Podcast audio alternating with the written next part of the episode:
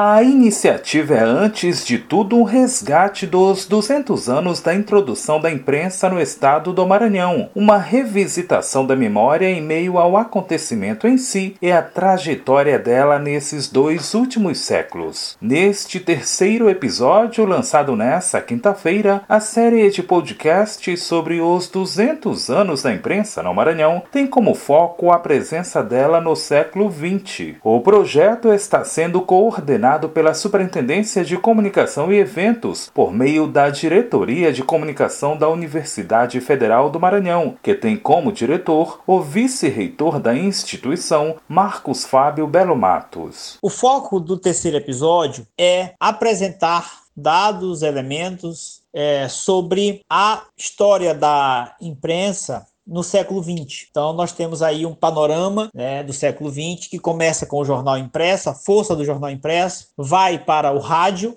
e finda com a televisão. A produção é coordenada pela jornalista Neuciane Dias, da Diretoria de Comunicação da UFMA. Neste episódio, nós iremos acompanhar o desenvolvimento da imprensa no Maranhão no século XX, a partir do surgimento de novos meios de comunicação, como, por exemplo, os primeiros ilustrados, né, a revista, o rádio, a televisão e um breve apontamento ali sobre o início da internet, porque a internet ela vai ser explorada, né, digamos assim, no quarto episódio da série. A presença da imprensa no século XX é revisitada a partir de relatos de três pesquisadores da UFMA. A participação de dois professores da Universidade Federal do Maranhão, do curso de Comunicação Social, o professor Ferreira Júnior e o professor Marcos Figueiredo, e também a participação da doutoranda em jornalismo Nayane Brito. O professor Ferreira Júnior ele conversa com a gente sobre alguns impressos ali do final do século XIX e começo do século XX e fala também sobre os periódicos ilustrados, né?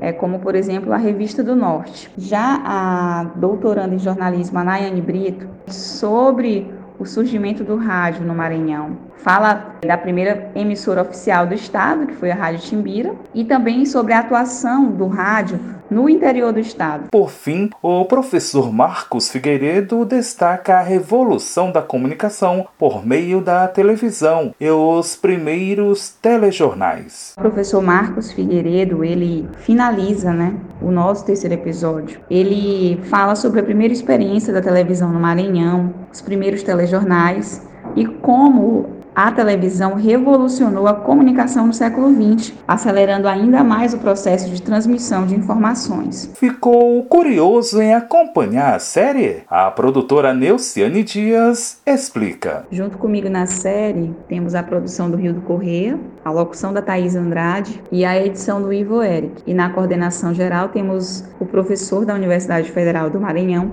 Marcos Fábio Belo Matos. A série está disponível nas principais plataformas de áudio, como o Spotify, por exemplo. Já temos lá o primeiro e segundo episódio e agora o terceiro. Também no site da universidade, né, ufma.br, e nas principais plataformas de comunicação da UFMA, as redes sociais, YouTube. O projeto tem apoio da Fundação Josué Montelo e patrocínio da EMAP, Empresa Maranhense de Administração Portuária e da Vale. Além da série, outros eventos estão programados pela UFMA em 2021 como parte da programação do projeto 200 anos de imprensa no Maranhão, da Universidade FM do Maranhão em São Luís. Borges Júnior